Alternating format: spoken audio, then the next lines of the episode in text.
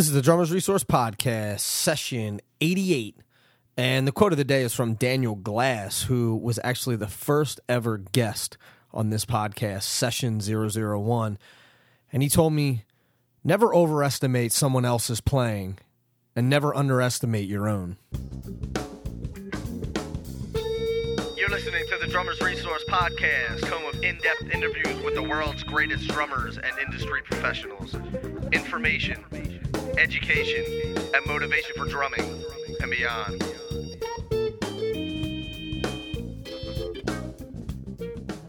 What's going on, everybody? Nick Ruffini here with another session of the Drummers Resource Podcast, and I'm on the road right now, and so this may sound a little bit weird because I'm using some different, some different uh, audio stuff here. But anyway, I'm uh, I'm in Philadelphia and I'm freezing because it's about 10 degrees here.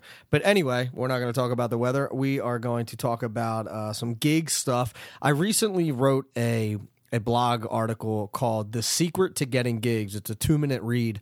You may want to check that out. It's uh, one of the most popular posts that has been on drummersresource.com. So you can check that out at drummersresource.com forward slash gigs, G I G S, drummersresource.com forward slash gigs. Let me get into this interview. I'm super excited about this. I got Pat Petrillo. And for those of you who don't know who Pat is, once in a while he flies a little under the radar once in a while. But Pat is a world class New York City based drummer and educator. Uh, he's known for his deep sense of groove, uncanny technical ability, and versatility to cover any musical situation. He's played with Patti LaBelle, Gloria Gaynor, Debbie Gibson, and that's just to name a few. He's always um, he, he's a he's also excuse me a popular cl- clinician. He's released all sorts of DVDs and and books, including Hands, Grooves, and Fills through Hudson Music. Learn to read rhythms better. He has DVDs. He teaches lessons online, and he is just a, a master clinician, master teacher, and a master player. And I'm really really excited to have him on the show. So we're gonna get right into it with Mr. Pat Petrillo. Pat, what's happening, man? Thanks so much for doing this. Hey Nick, thank you, man. It's a pleasure. Thanks for asking me. Absolutely. Absolutely. It's nice to have another another Jersey guy. Though I'm not originally from Jersey. Uh, I, I That's moved in Jersey, always in Jersey. That's it. Are you originally from Jersey? Born and raised here, yeah, Okay. in uh, New Brunswick. Oh, okay. Yeah, so I'm uh I am from originally from Philadelphia, but but I'm here now and, and we are neighbors and we're talking drums. So that's For great. sure, man. Thanks for having me on here. It is it is a pleasure. Uh, you've definitely been in this game for a long time. You have a lot of knowledge to share, and we're definitely going to get into that because you got a ton of great stuff going on. You have online lessons going on. You got a new cymbal. You got books. You got a lot, and we're going to get into to all of that. Um, I like. I always like to get the backstory of the people that I have on the show. So if if you can just give us a a brief history of of who you are, what you do, and and where you're coming from. All right. Well, I mean, basically, I was very young when I started, about five years old, four years old, and just um, always uh, kind of played in the basement. I have um, a couple much older brothers. They had bands. The drums were always left in the basement, and I was always kind of kicking around a little bit on the drums. I grew up listening to the Beatles and playing along to the records. Um, all throughout, once my brother was out of the house, the record stayed, and I listened to records, and and uh, eventually started, you know, James Brown eight tracks and uh, moved into uh, LPs, moving up in the world, Yeah. you know, and just kept going, listening and playing. And then by the time I was um, probably about ten or twelve, I got into uh, local drum corps, and that really helped my um, my hand technique because I really, uh, you know, pretty much a self-taught drummer, e- even through high school. I mean, we- I was involved in drum corps and such, and then uh, in high school bands, of course, but then later on in pretty popular drum corps, uh, the Bridgemen from Bayonne. I did that. I did some DCI solo snare drum stuff, and uh, and then uh, I when I got to college, which was uh, Morehead State University in Kentucky, uh, I really I really couldn't read very very well uh, rhythms or anything really. Even I- though you were doing all the snare drum stuff. a lot of it was by rote. Ah, You know, we taught by rote. I could read, you know, essential like eight sixteenths, but nothing really crazy. right, right. Then when I, you know, I still got a scholarship because I could play. Mm-hmm. We'll teach you how to read. Just come to school. We'll teach you how to read all that. Cause, and I never had a teacher till I got to college. When I got to college, it was my first teacher. But records in this and that, that was my teachers. You know, Ringo, Right. You know, Jabo, and and listening Al Jackson Jr. Those Mm-hmm. guys. Tiki Fulwood. Those guys are my teachers. You know, I got to college, then I really started studying, and um, so I spent four years, got a bachelor's in music ed, then another fifth year, and got a master's.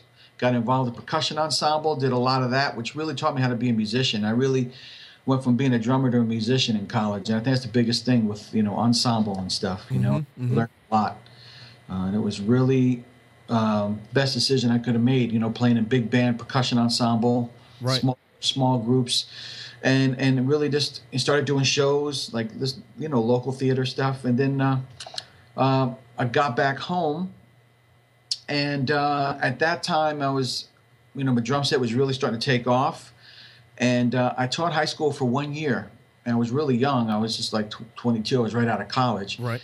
And I left that because I started studying at Drummers Collective in New York City, and I started going there three days a week.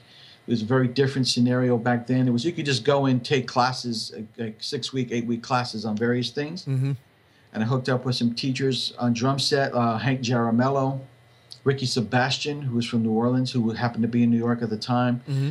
He- He taught me a lot. Uh, Rob Weiner, and then of course Frankie Malabe taught me for about three or four years. Um, so that's I really immersed myself in drum set at that time and studied my tail off.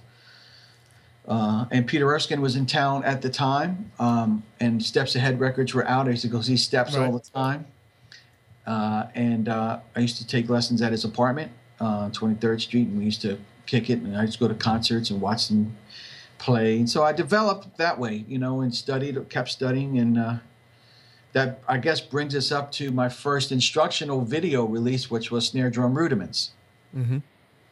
and uh, that came from um, studying at Drummers Collective. Um, Rob Wallace was the director, and he knew I had done drum corps and DCI stuff, and asked me if I want to do a video, and I was like, "Video, sure, okay." Right. Right. you know, VHS, you know, Right. Yeah, man. The, uh, like the old uh, was that the DCI videos? The DCI music videos, which was mine, uh, the the Gadd two Gadd videos, I think the Steve Smith video and Jaco and a few others were the only instructional videos at the time. So now, did you did you have a name at that time? Uh, as a drummer, I mean, not really. I mean, people knew me as a as a rudimental rudimentalist. I mean, I was making a name, quote unquote, as a drummer because I started working. I was doing, I started subbing Broadway stuff. Right. My teacher Hank got me into doing a chorus line, so I was doing that very regularly.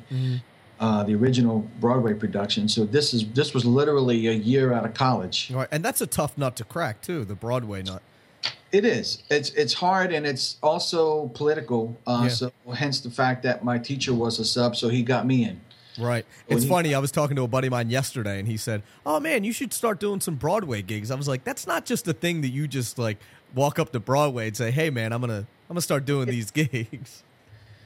Yeah, it's difficult. It's uh, and it's very political. I mean, it's a lot of times even now. It's not even the it's not even the contractors. It's the it's the the conductors who have drummers and friends that they want to work with, and that's Sure. what they call. And it becomes like this circle. But that's how I started subbing, and I started getting into doing uh, doing a lot of shows, and then Grease and a few others, and then. Um, you know, pretty much at, the video was really starting to do was doing really well, and I really got into doing a lot more clinics, and and um, I did a, a bunch of clinics all around the place, all around the states, and and I made my first trip to the UK, and that's when clinics were really just starting to come into being as a thing. Like in the mid '80s, they started to get really popular. Right. Right. So mid to late '80s, I did a lot of that. Let's see uh, what else in terms of the next thing after Broadway. I think my first first early records I did with a guitarist named Ed Hamilton, smooth jazz guy.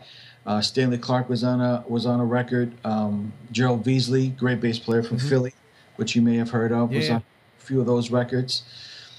And from playing in, in Ed Hamilton's band, um, I met a great percussionist named Jose Rossy Okay.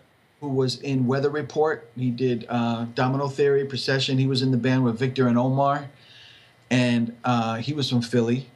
As uh, and I didn't know that he was Patti LaBelle's percussionist Mm. through all of those years. So he, we played a bunch of gigs together, and then what he did was he invited me into audition for Patti's band. So I did Patti's band for for a little while Awesome. and uh, that was my first, I would say, major, big kind of gig, you know. Sure, sure. And you know, Patti changes drummers like shoes. so, uh, but it was fun to be in that kick for a while and do that and learn a lot and play with some great musicians. And uh, so, you know, it was it was you know I, my road came from from academia in terms of you know going to school for music. Mm-hmm. Coming out and coming back up here, I knew I wanted to come back up here. I actually turned down a TA to North Texas. Oh, really? Um, yeah, because I didn't want to go to Texas for two years. You know, I said, "Oh man, you know, I want to come back home. I want to start immersing myself into the scene," which I did, and I just started studying, like I said, at the collective and with Peter and a bunch of other people, and started doing those gigs. Kept doing, you know, Broadway stuff, and then touring, and um, and then teaching a lot. Man, you know, really involved in. Uh, I then later started teaching at Drummers Collective, so I always knew like that I would teach and play. Right, right, So you know, some people play and they say, "Oh well, I'll okay now I don't have any gigs, so I'll teach." right. For me, I've always, I mean, I started teaching like my neighborhood kids when I was like 12, 13. You know, I was teaching kids how to play beats and stuff like that. So I've always done it. So and I loved it. And I knew I I would always do it. So it's always been a weaved, interweaved thing. You know, playing and teaching at the same time, which is how you make a living. Mm hmm. Mm hmm.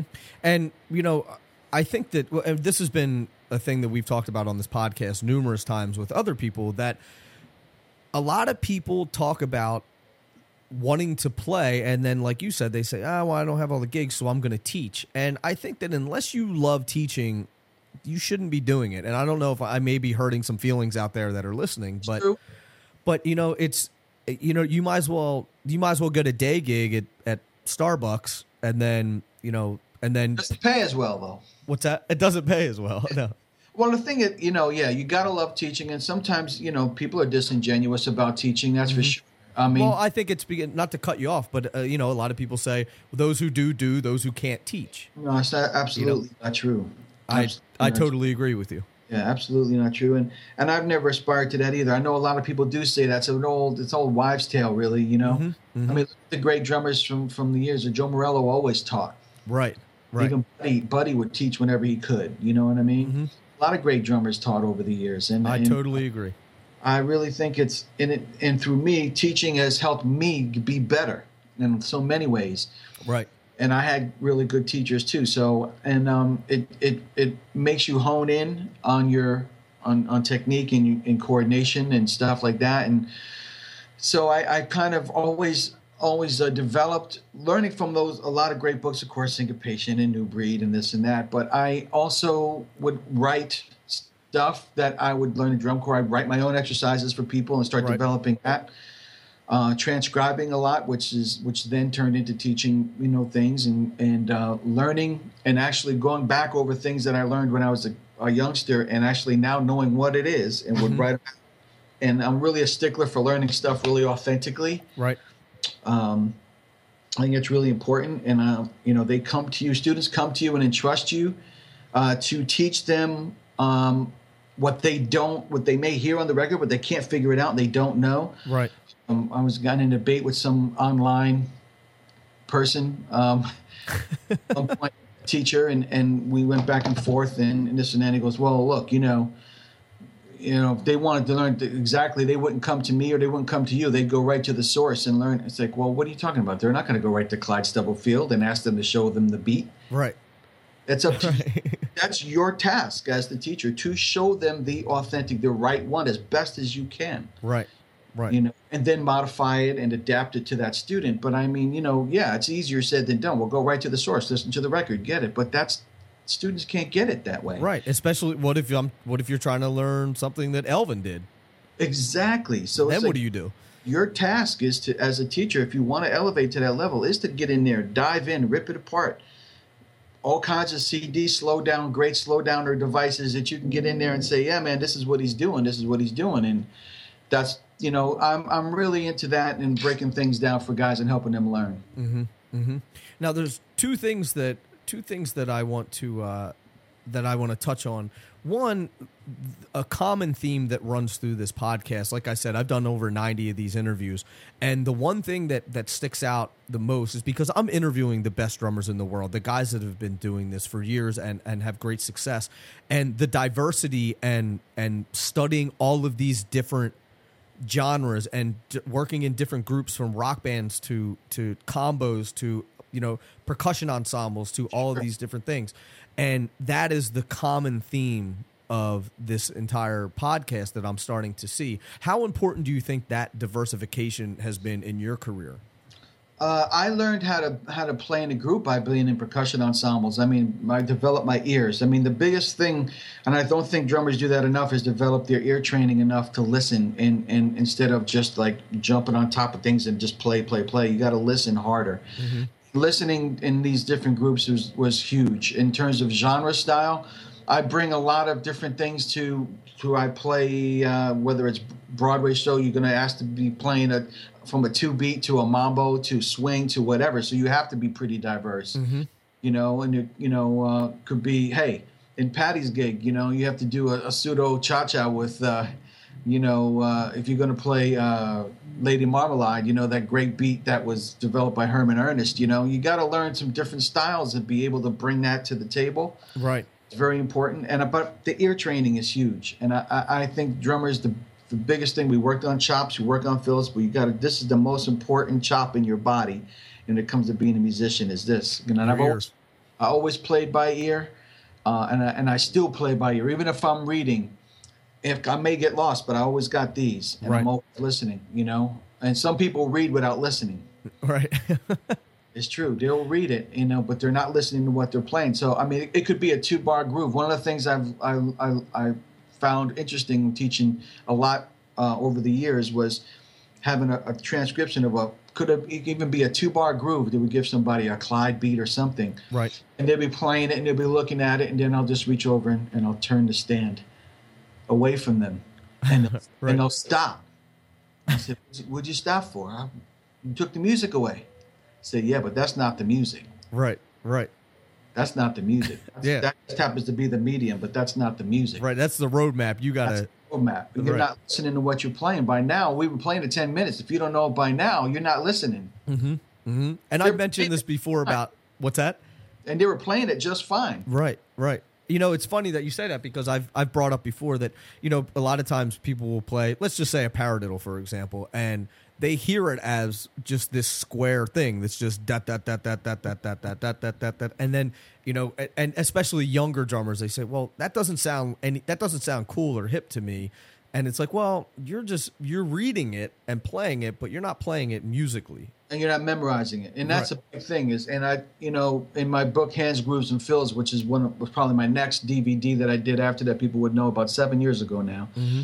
The book and a DVD. Um, I teach you how to memorize your rudiments. And the biggest thing I learned when I was a kid in drum corps back in the day, when I was telling you how I learned, was to memorize four bar, eight bar, sixteen bar phrases. We we would put playing by ear and memorize rudiment combinations. Right, and that stuff's harder than you think. You know, It's challenging. It is. It is when you take something, you take a even even a four bar or a two bar phrase. You know, it's like, man, this is Memorize it. yeah, it's difficult. and the Pratt book or any of those, you know, play them, but try to memorize them. That's when you really, really learn them when you've got them memorized. You know, Right, so right. It's Grooves and Fills is is still out. It's doing good. It's it's a uh, Hudson Limited um, product. I think it's uh, available for digital download now at Hudson Music uh, at the line site. Um, and I did some new um, stuff in terms of um, uh, dr- uh, Drum Guru. In terms of hands, I did two rudimental uh, packs for your hands at Drum Guru. So if you have Guru app, you can do that. And again, working with Rob Wallace, who developed uh, Drum Guru, and we've had a great relationship all these years. And it's rudimental combos, diddles with rolls, flams, flam combinations, rolls, and it's great warm up stuff. But it's great musical phrasing ideas Right. And and things for you to memorize. So you can sit down and, and like Buddy Rich once said, the snare drum is the instrument. Right. You know, that is it's a drum set, but the snare drum is it. You know, Sure. so you play that, you can everything else can come from the snare drum if you've got some and I don't mean chops in terms of like chop chops. I'm, I mean like just rudimental combinations because they're phrasing ideas Right. like Right. scales. You know, Exactly. It's it's you know the a lot of drummers don't learn the proper stuff because you can walk up to a drum set and hit it and it makes noise. So mm. you can't just grab a guitar and start playing chords or anything like that. So people think, oh, I don't need to learn all of this stuff. Well, if you want to play guitar, you need to learn the chords. That's a great analogy. That's a great analogy. It's exactly what it is. Modes, in particular, that's you know, guitar players need to get into modes, right, and and things of that inversions you know, and the rudiments are the same thing. So, you know, hands, grooves, and fills, and the Drum Guru app's another thing that I'm, you know, involved in and doing from having from an educational standpoint. And just to speak to the validity of that book, I told you before we got on the call uh, that myself and another drummer, Dylan Wissing, who's you know a multi Grammy award winning drummer, we work out of that book every single morning. We have this thing called the Drum Breakfast Club.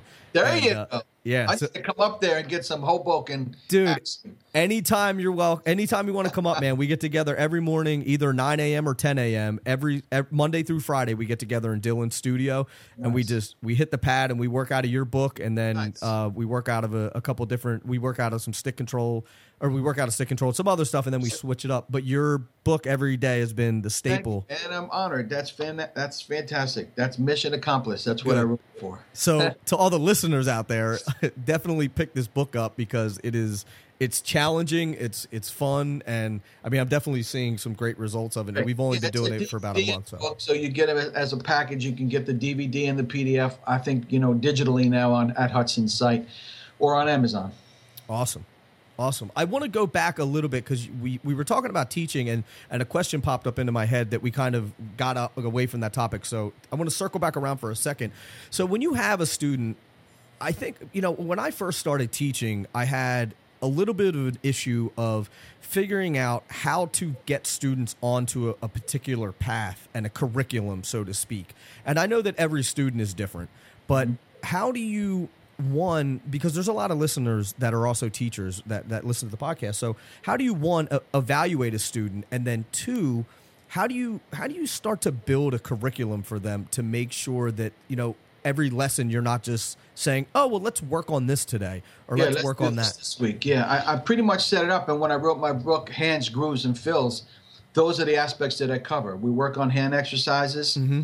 uh, we work on uh, groove vocabulary. Mm-hmm slash style vocabulary and some fill in ideas, which would, could mean some coordination ideas or some voicing ideas, things that they need coordination wise to get them into playing some fills and lead ins. Right. So I definitely, everybody kind of needs the same thing. And then there's mm-hmm. the reading aspect.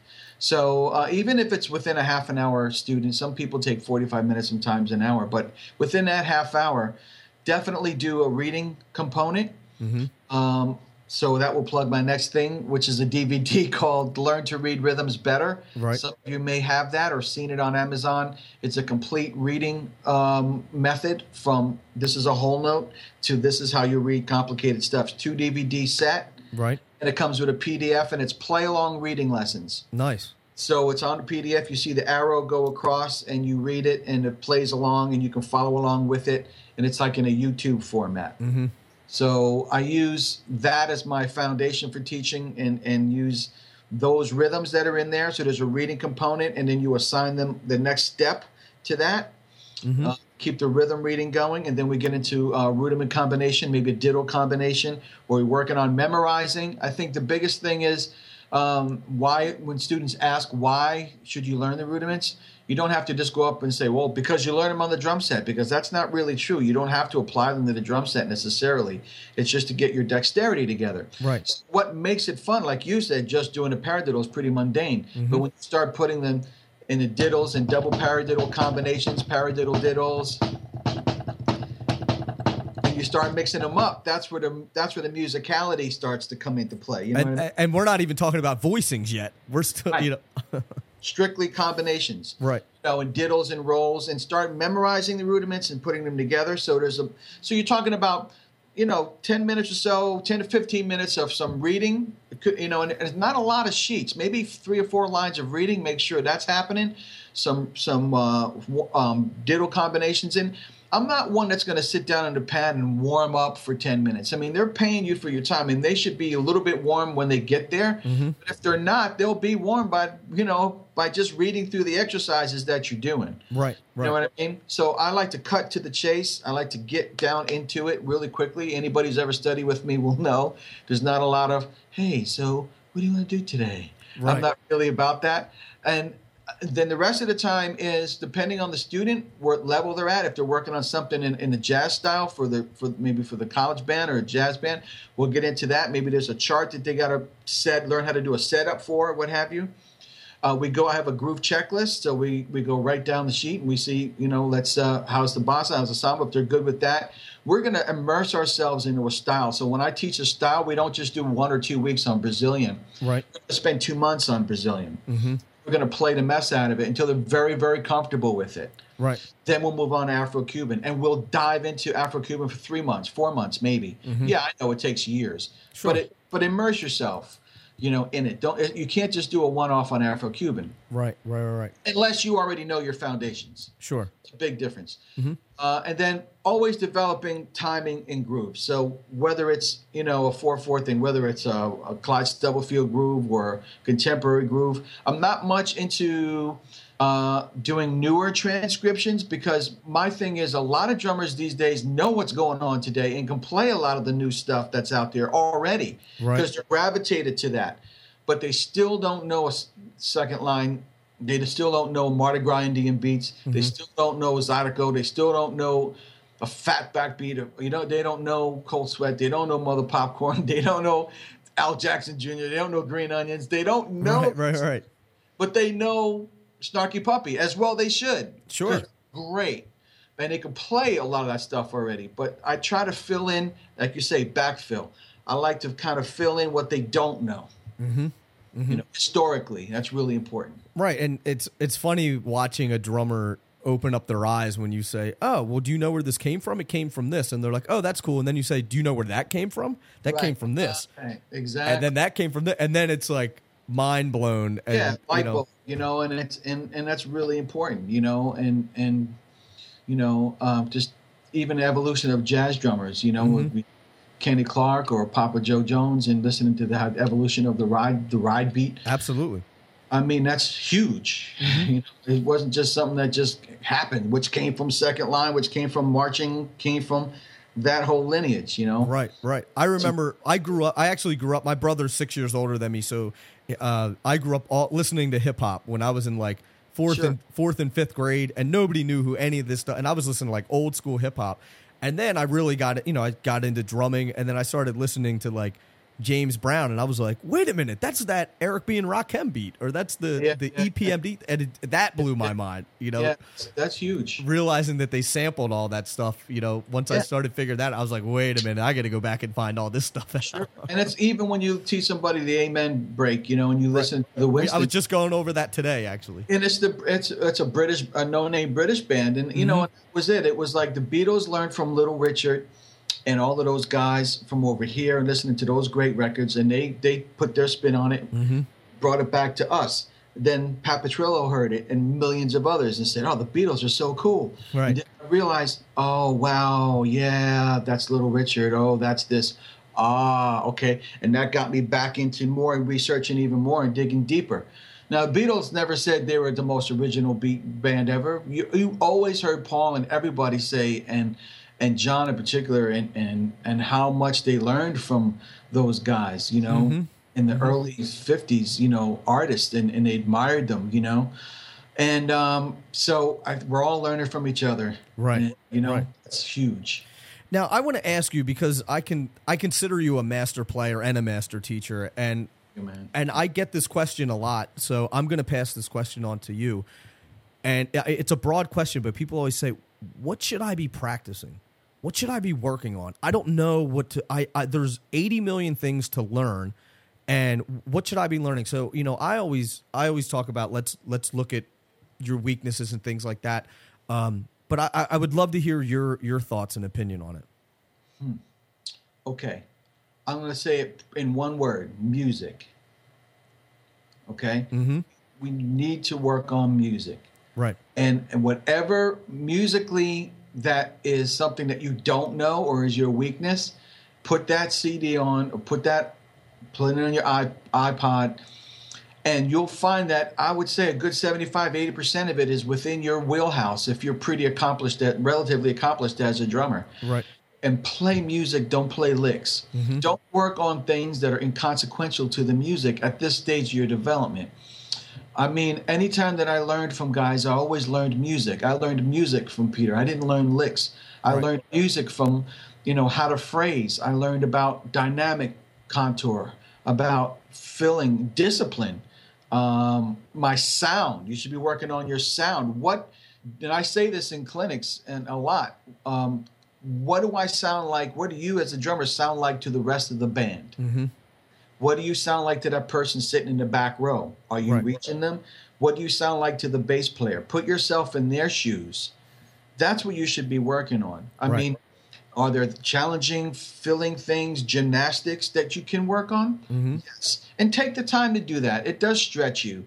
There's nothing wrong with that. But I guarantee you, if you find music that's challenging to you, you will find that thing that you can work that chop in, you know, that you're working on. You Right, know, right. Uh, go go listen to a Steps Ahead record. Go listen Mm-hmm. to some Weather Report. Listen to Alex Acuna, Omar Hakim, Dennis Chambers. You'll find something in there that you can't do, but it's music based. Right. It's Right. music based, and that's what I try to do. If I'm working on a beat, all my all my grooves have play-alongs, from the hands grooves and fills thing to my some of my newer stuff that's on my website, uh, drumstudiolive.com. Everything is a play-along, so you can. I know guys that maybe live in a in a Midwest area or someplace that they don't have a lot of musicians to work with. They need that. They crave that. That's really Right. important. But it's got to be music. Work on music and not licks. Mm-hmm. But unfortunately, most people work on licks and not music. Right. So when they get in to play music, they sound like they're practicing their licks. Right, right. It's And- a it's a it's a self-serving thing and I don't think that people do it consciously. I you know, I don't think they're saying trying to tell them they don't understand that. It's not like some people are doing it, uh, you know, and they don't realize it. They do too much of it before they know it. That's what they sound like. You know, it'd be like, and I make this analogy: you're in a band, right, and you're playing an R and B tune, and the guitar player, instead of playing rhythm guitar, he's doing his best Jimi Hendrix right, right. all over that song, Mhm. and he's just pooping all over it. I know a couple people that do that kind of stuff. You'd be really pissed. You'd be really upset if you're the drummer and you're sitting there trying to be like, why are you soloing so much? What are you doing? Well, dig this. Shoes on the other foot, musicians are grooving, and you're up there. You're soloing on top of the music. Right. That's what they think you're doing. And and you I hear it from other musicians a lot. I really, really do. So and again, people are, oh, you're just hating. I'm not hating because I can play it. Right, I, right. I'm not saying here saying I'm saying it because I can't do it. Right. Um, there's some stuff I definitely can't do. Sure. But a lot of it is, yeah, okay, I see what you're doing, but why is the question. Exactly. It's that discipline that other musicians seem to have. Mm-hmm. Mm-hmm. Imagine if this whole time you and I were having this conversation, every time you went to say something, I was like, "Hey, blah, blah, blah, blah. hey, man, blah, blah, blah, blah. hey, hey." It's like, hey, can can we can we talk, or do you just you know, uh, people that talk like that are annoying, and people that play like that are annoying. You know. Yeah, and and, the, and you know what teaches that is j- if and I know a lot of a lot of people don't play jazz, but jazz teaches you that discipline. Right. Right. I I mean, you know, it- I think a lot of people don't know what they don't know, and I don't mean that in a in a condescending or negative way by any means. But like, how do you how do you know if what you're playing isn't the hippest shit out there? Yeah, well, it's not even a matter of hip. I think it's a matter of appropriate and timing of when you play it. Let's put Right. it that way. Right. And when, I think if you play a, a, um, an improvisational music and you're playing with other musicians, and you'll know when that player how to be supportive as a musician as opposed to being a soloist. Mm-hmm. How to be a supportive team player. You know, Right. a member of a cohesive rhythm section. Sure. And I, I mean, I'm I'm glad I grew up listening to the music I listened to. I'm glad I was five, six years old and I was sitting there listening to Beatles records. I didn't have a drum set all the time. The, those guys, when they practiced, my, my if you remember, 20 minutes ago, I was saying my brother has band the drums were down there, and I'd get down there and try to play, you know. Right. But then their drums weren't there. I was just sitting there listening, Mm-hmm. listening to the lyrics. And, and listening is, uh, it's it's seventy percent of it. You know, of of actually learning it. Ninety percent of it. Ninety percent. Because if you have some modicum of, of of coordination and talent, you can play anything you hear. Right. you Right. know? And I do that to students too sometimes. I play drop the needle, what I used to what we used Right. to call drop the needle back in college. Right. Uh, you know, I'll say, all right, put something on, listen to it, all right, play it. Mm-hmm. And they, you know, they, it's hard because they don't come from it from that way. They're very analytical about it. You know, well, can you write it out for me? No, No. I can't. I can, but I won't. right. play it because a lot of times you got to be able to adapt on the fly like even if, if you're in a rehearsal scenario Mm-hmm. and somebody changes a rhythm hit to anything changes it up. And you can well can i see that written out? We don't have time for all that. Right. Right. What it is. Right. all right quick story real quick on this on this thing.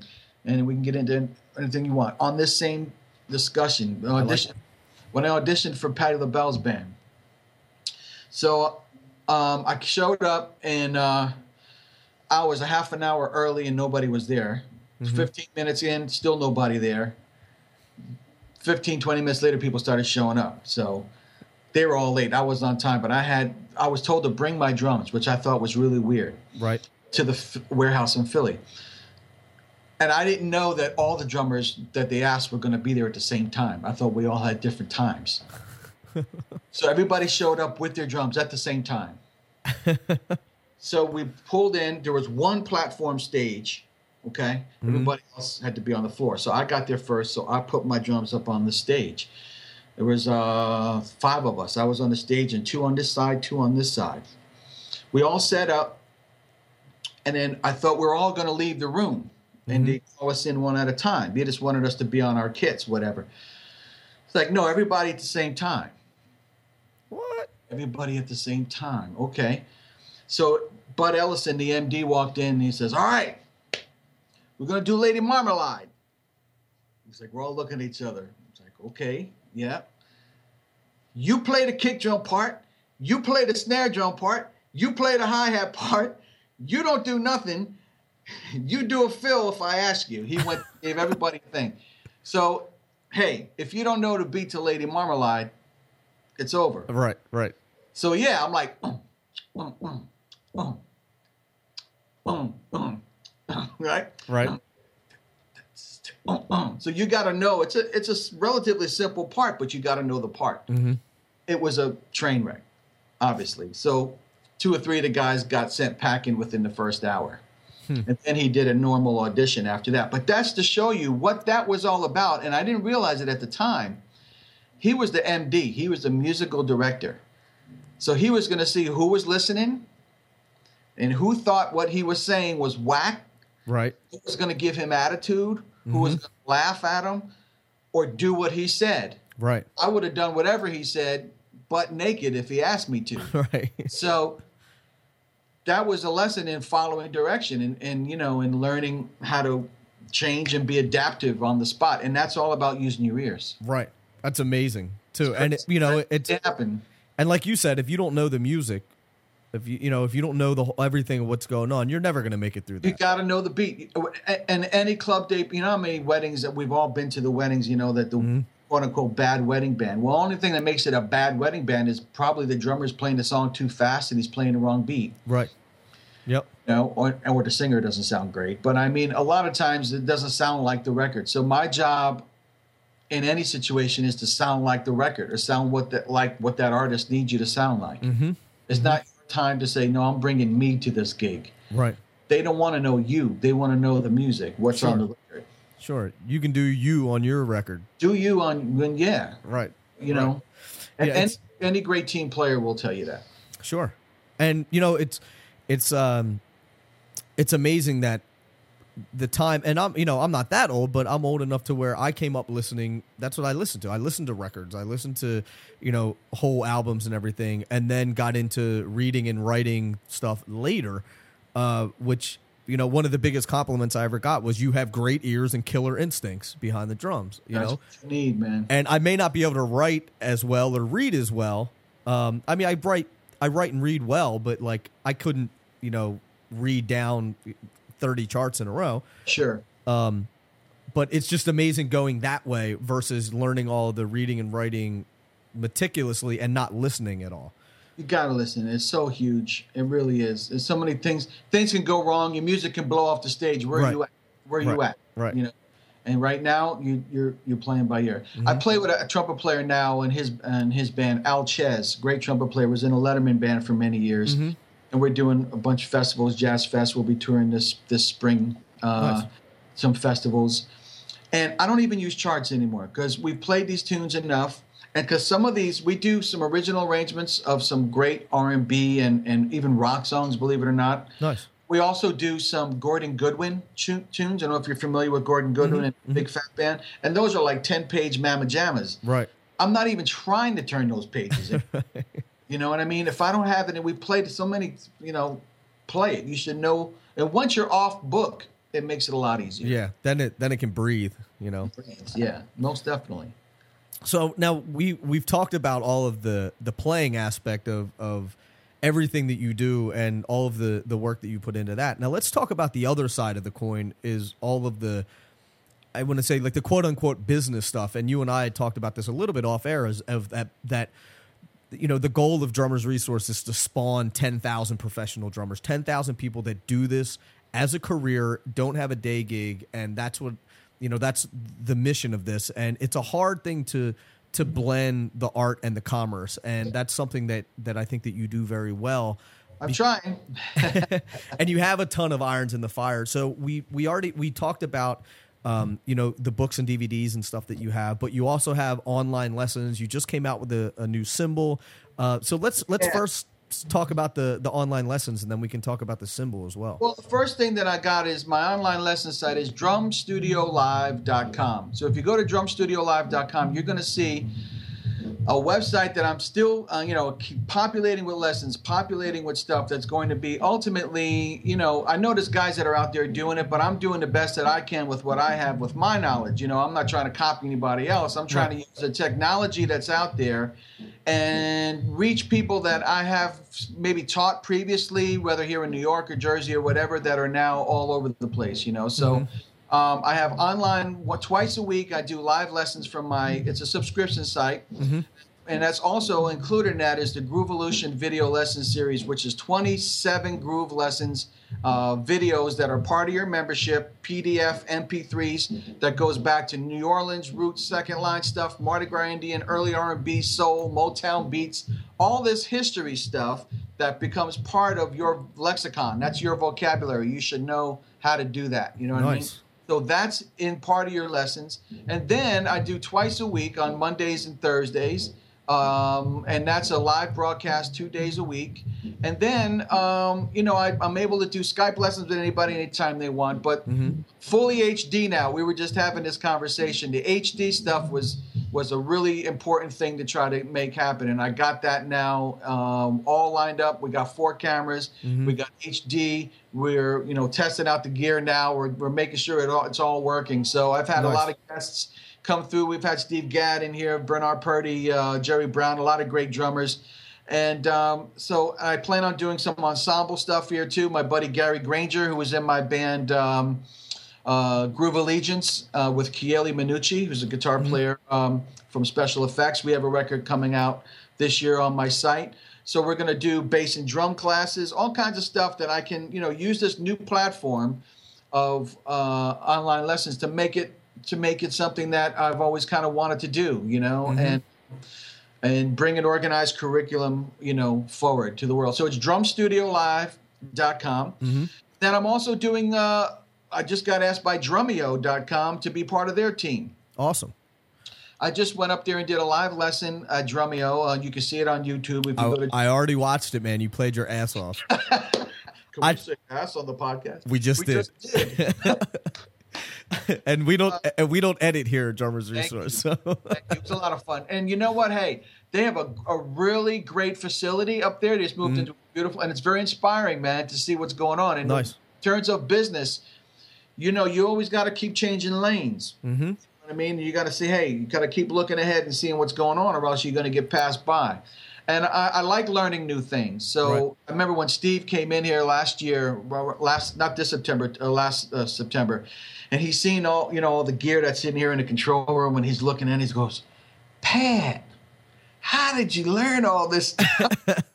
I was like, Steve, I don't know. I was on the phone and saying, what button do I push now? Right, right. And just you just learn it, man. You just get in there. Of course, I had a couple guys who helped me out Sure. there, and I got a guy who switches all the stuff live for me now. But but anyway, Drumeo is really cool. I'm going to be doing every Friday at Drumeo.com. So if you are a member of Drumeo, I'll be seeing you every Friday. So you'll be sort. I, I guess they have like a satellite. Uh, satellite teacher. Satellite teacher, right? I'll be beaming in from my drum studio live facility to Drumeo. So Cool. they'll be the code and all that. So we're fully HD, four different cameras.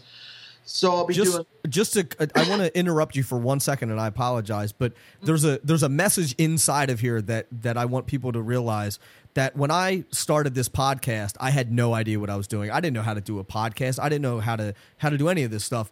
But I was determined to do it and I figured it out. And so and now you with the videos and the live lessons, you didn't know how to do it either, but you were determined and you figured it out. So for the listeners out there, whatever you're trying to do, there's somebody out there that can help you. There's stuff online. You can read a book. You can call somebody. But if you got something that you really want to do, I say go out there and do it, man, and you can figure it out along the way. Sure, and I tell you what, Nick, I had I was very blessed to do the Kickstarter, and I got a lot of people that helped me buy all the gear that I needed. Mm-hmm. And Kickstarter was a great thing. It goes to show you that the things that you do throughout your career follow you, and people trusted me that I was going to bring some education to them, and they were really down for it, and they really helped me out to raise the money to get the gear. That's great. So I, I thank you all who have who did that and entrusted in me. So now I got to deliver. yeah, yeah. That's that- the content part is hard, but uh, so let's keep going. So so you so you have the live lessons. You're doing those twice a week at drumstudiolive.com, and I'm going to put all of that stuff Great. in the show notes page for the podcast, drummersresource.com Once a week slash. at Drumeo on Fridays. Oh, so you're doing three technically. Then, right? Yeah. Yeah.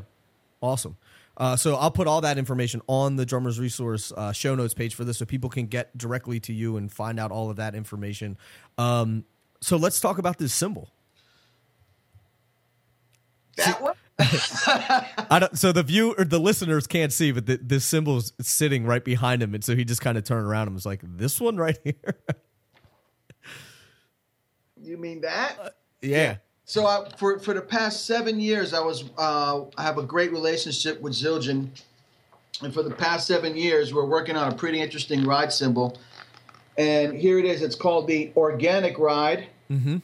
and it is new for 2015. It is in stores now. Nice. Uh, it is in GC Ash everywhere you want to go. You'll find it. It's a 21 inch ride. I wanted something that I was like the impossible ride cymbal. I didn't want a jazz cymbal. Um, I had played a couple of their darker cymbals on a bunch of gigs, and I wished, and I said to Paul Francis, who's one, who is the designer, I said, Paul, I wish I could get the best of this cymbal and the best of this cymbal and mash them up. Right.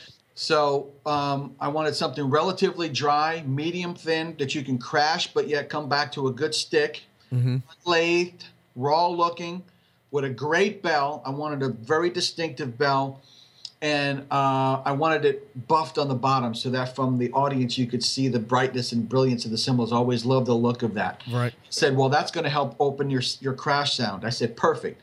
So we went back and forth, man, five six years, and some of the earlier prototype videos you can see on YouTube date back five, four or five years ago. Really.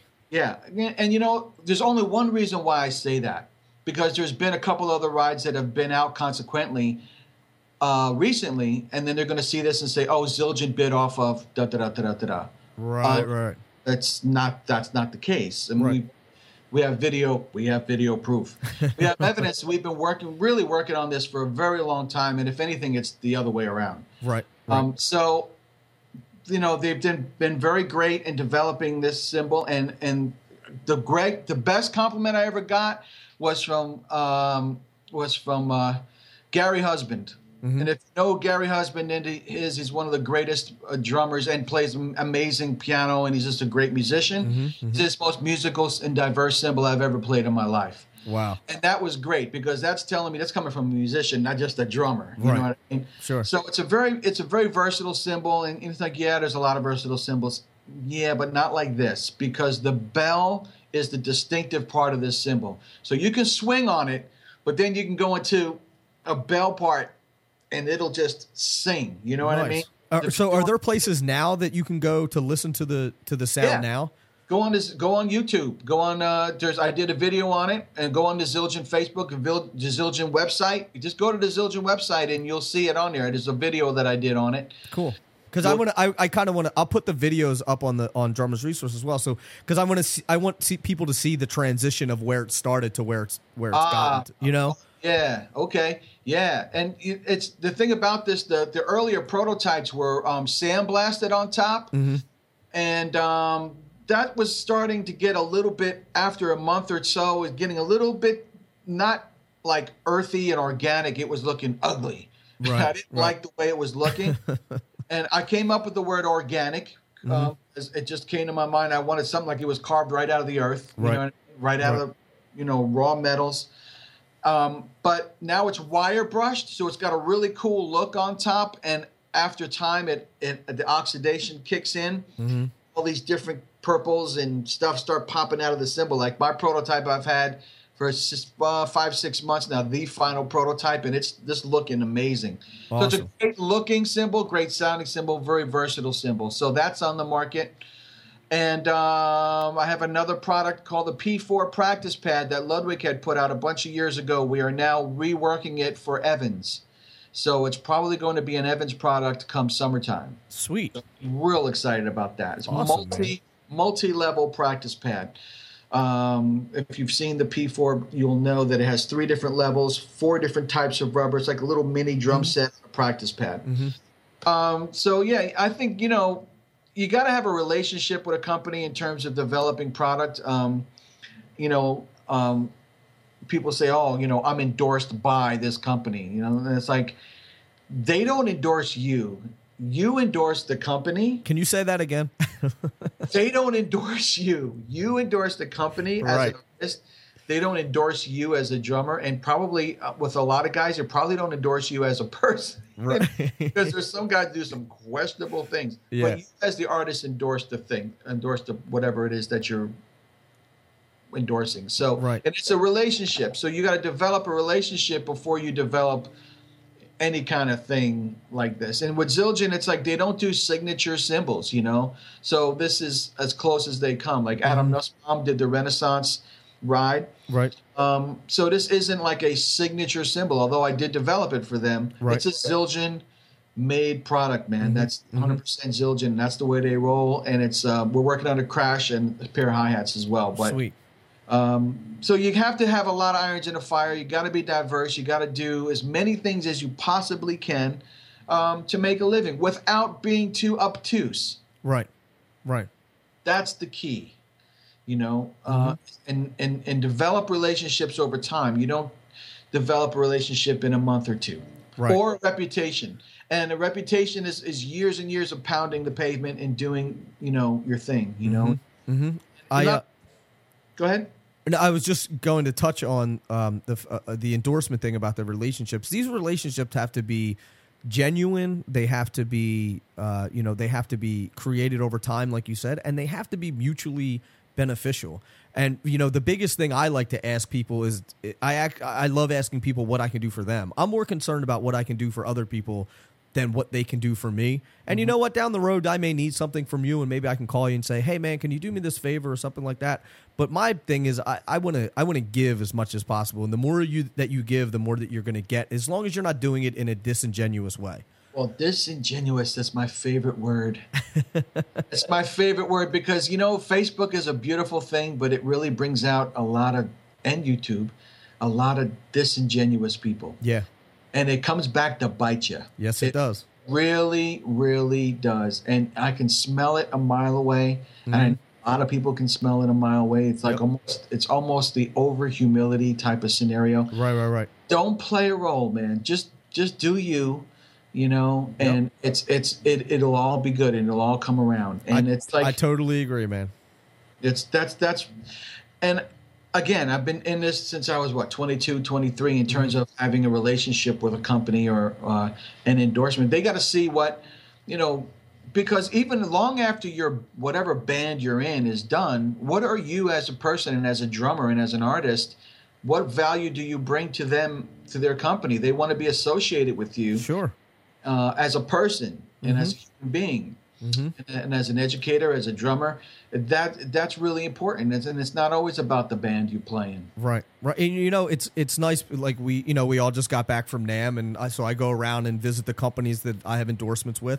And the greatest part of it is walking up to the booth, giving the guy a hug, and and talking about family and friends and this. And, you know, Yeah. it's like we're not talking about, hey, can I need some new heads or I need, you know, it's like we're just we're just friends. We're talking, and you know, it's like, oh, and by the way, you know, like I get a gig next week. Maybe I'll see you there. So you know, it's it's it's not it's it's a See, friendship. Is- And it's like PASIC. It's exactly what it is. A Right. PASIC, a PAS convention, it's a mm-hmm. friendship.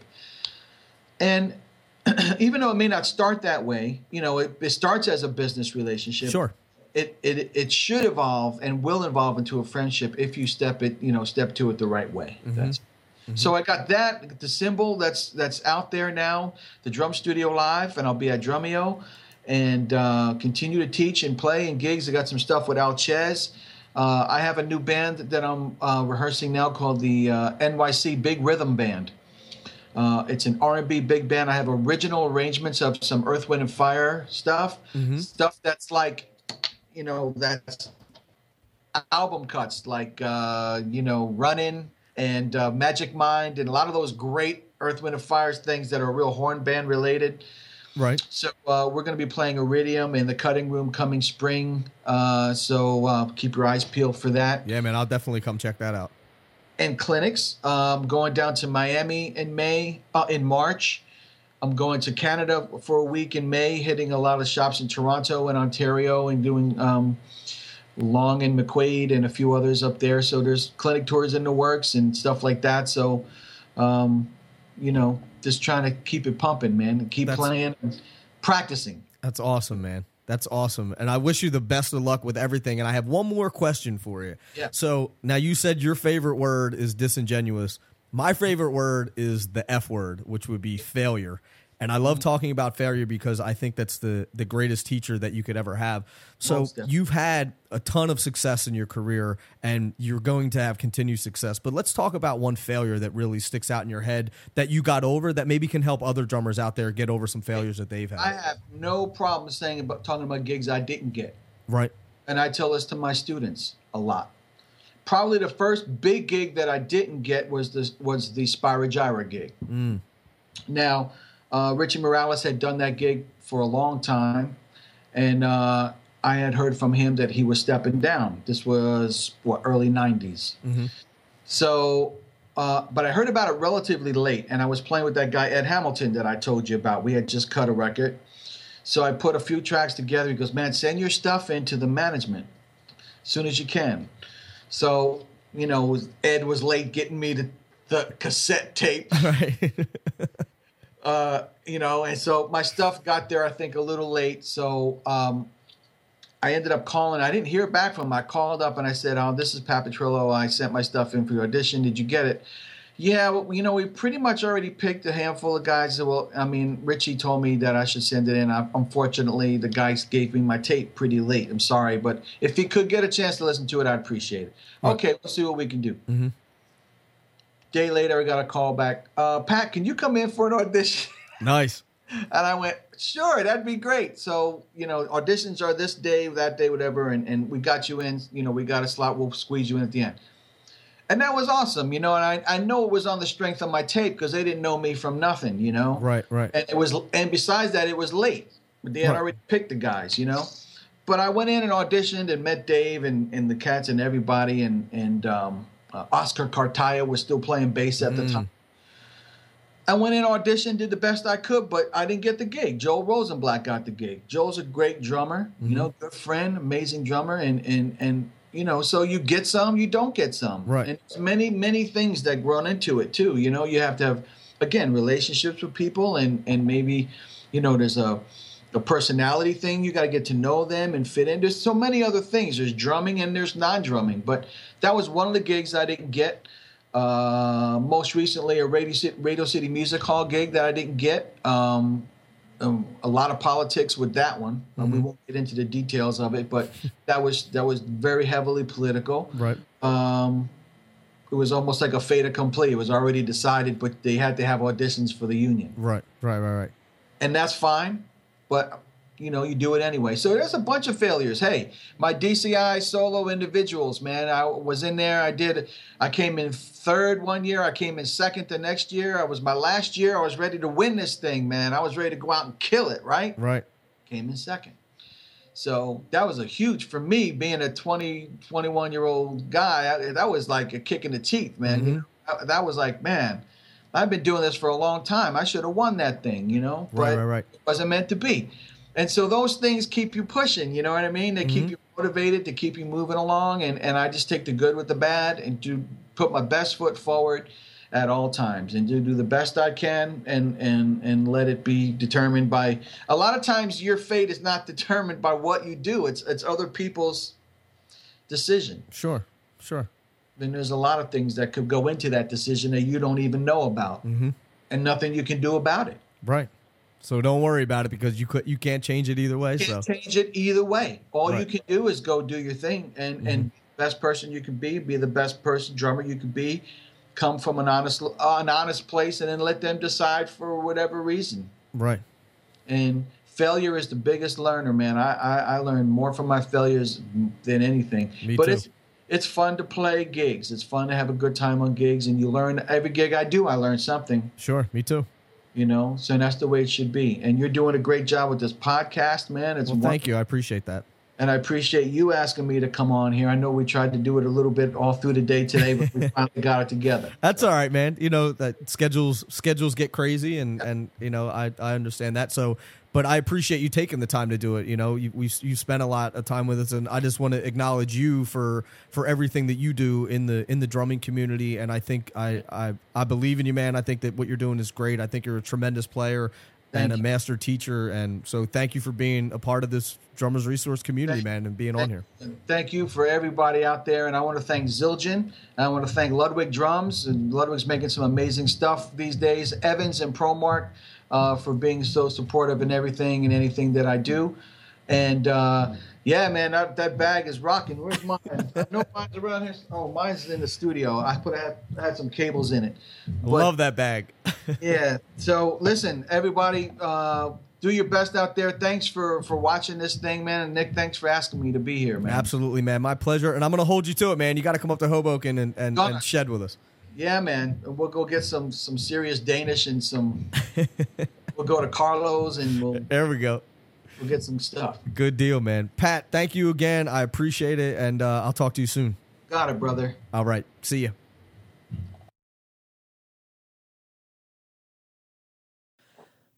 So there you have it, the one and only Pat Petrillo. Be sure to visit drummersresource.com forward slash session 88, and you can get all the links and all the information that we talked about in this podcast, including ways that you can get in touch with Pat himself and order his DVDs and his books, which I highly recommend because, like I said, I work out of them every single day. And as I mentioned, there's going to be a question of the day after every podcast. So the question of the day is what are the biggest questions that you have around getting gigs? And you can leave your answers in this forum on drummersresource.com forward slash session 88 or on the post that I wrote about gigs, the secret to getting gigs, drummersresource.com forward slash gigs. Check out the site. There's way more information on there other than just podcasts. Check me out on Facebook, facebook.com forward slash drummers resource, on Instagram at drummers resource, and on Twitter at drummers r source. And until the next podcast, keep drumming. Thank you so much for listening. I really do appreciate it. Spread the love. Let your drummer friends know, let your musician friends know about this great community. And uh, I'll be talking to you soon. Peace.